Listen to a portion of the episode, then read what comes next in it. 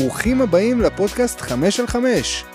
5 דקות של NBA על 5 נקודות שונות שקשורות לאותו נושא.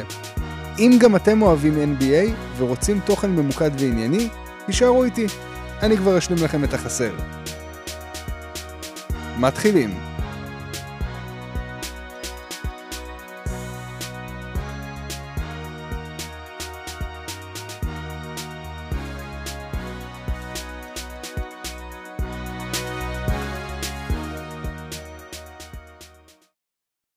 אז הנקודה הראשונה שאדבר עליה היא שמדובר בחלום הרטוב של אבדיה. לדני אבדיה יש הזדמנות פז, הוא עתיד לקבל יותר דקות ויותר זמן עם הכדור. במהלך העונה הסדירה המספרים שלו ללא ביל באמת היו טובים יותר. 6 נקודות יותר למשחק, 3 נקודות יותר למשחק עם 10 בסך הכל, ריבאונד אחד יותר, ואחוז אחד יותר לשלוש ומהשדה. בהנחה וקריס פול לא ייעלם ב buy-out, דני יקבל mentoring מהרכז המחונן, כמו ש-SGA קיבל ב-OKC. אם הקבוצה תלך ל rebuild מלא, ותעביר את קוזמה ופורזינגיס, דני יכול להיות הפנים של המועדון. כך או כך, לדעתי, הוא ב win win situation. בנוסף, השנה זו שנת חוזה שיכולה לשדרג את החוזה שלו משמעותית, אז חובת ההוכחה עליו. הנקודה השנייה שאדבר עליה היא האם פיניקס תזכה באליפות? התשובה היא כן, בליגה של 3 על 3. ב-NBA כרגע לא. לפיניקס אמנם יש את השלישייה הטובה בליגה, אבל כבר אחרי הטרייד על דורנט, לפיניקס היה חסר עומק מהספסל. ועכשיו אחרי הטרייד עם ביל, בכלל. הם שמו כל כך הרבה לחץ על הכתפיים הצנומות של בוקר ודורנט, כי בכושר שדנבר נמצאת, ביוני, הסאנס יצפו בגמר מהבית. פיניקס חייבת כמה דברים בדחיפות על מנת להגיע רחוק. רכז טוב שעושה הגנה, סנטר הגנתי חזק שיכול לשמור על מספר עמדות, ואם יוכל לקלוע שלשות אז בכלל טוב, בתכלס, הדוגמה האידיאלית היא מיילס טרנר, אבל לפיניקס לא נשארו נכסים. בהקשר הזה, פיניקס צריכה להעמיק את הספסל שלה. אם כשדיברתי על זה שהקבוצה צריכה סנטר הרמתם גבה כי תהיתם מה עם דיאנדרי אייטון, אז אני אסביר. הכל תלוי אם אייטון יישאר או לא.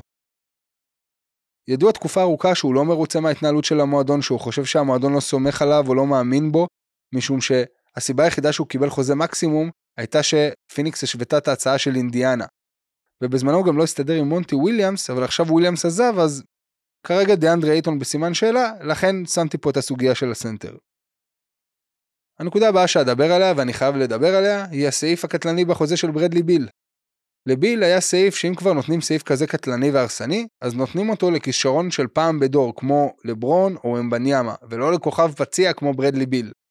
ביל אמנם נחשב לאגדה וסמל במועדון, לאחר 11 שנה בקבוצה, אבל הסעיף שלו פירק אותה לגורמים, ושלח אותה כמה שנים טובות אחורה.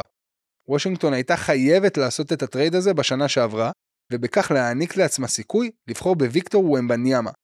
כרגע העתיד נראה מאוד בעייתי בוושינגטון. הנקודה הבאה שאדבר עליה היא שפיניקס מרוויחה ומפסידה. אז דיברתי על זה קודם שהיא מרוויחה מבחינת הפוטנציאל של השלישייה, אבל שגם יש המון חששות לקבוצה שחלק הזכרתי קודם. מי הרכז של הקבוצה? דווין בוקר, איש סמית, קמפיין? מה לגבי בריאות? ביל שיחק 90 משחקים בשתי העונות האחרונות, האם אפשר להיות רגועים שהוא ודורנט יהיו בריאים לפחות ל-60 משחקים? קשה לי להאמין. וכמובן שאין ספסל, כי כרגע יש חמישה שחקנים עם חוזה, בוקר, דורנט, ביל, אייטון ופיין. פיניקס צריכה להוסיף 12 שחקנים. והנקודה האחרונה להיום היא האם מיאמי היא המרוויחה או המפסידה העיקרית של הטרייד. גמר ה-NBA הראה את הצורך של מיאמי להוסיף עוד מחץ בהתקפה סביב ג'ימי באטלר. כדי לעשות זאת, ההיט צריכים לצוד שמות גדולים. אז הם לא הנחיתו את ביל, ששלט בתהליך שלו עכשיו, ועכשיו מיאמי לוטשת עיניים לעבר דמיאן לילארד. במידה ויהיה זמין בטרייד וירצה להגיע למיאמי, מיאמי יקבלו אותו בברכה.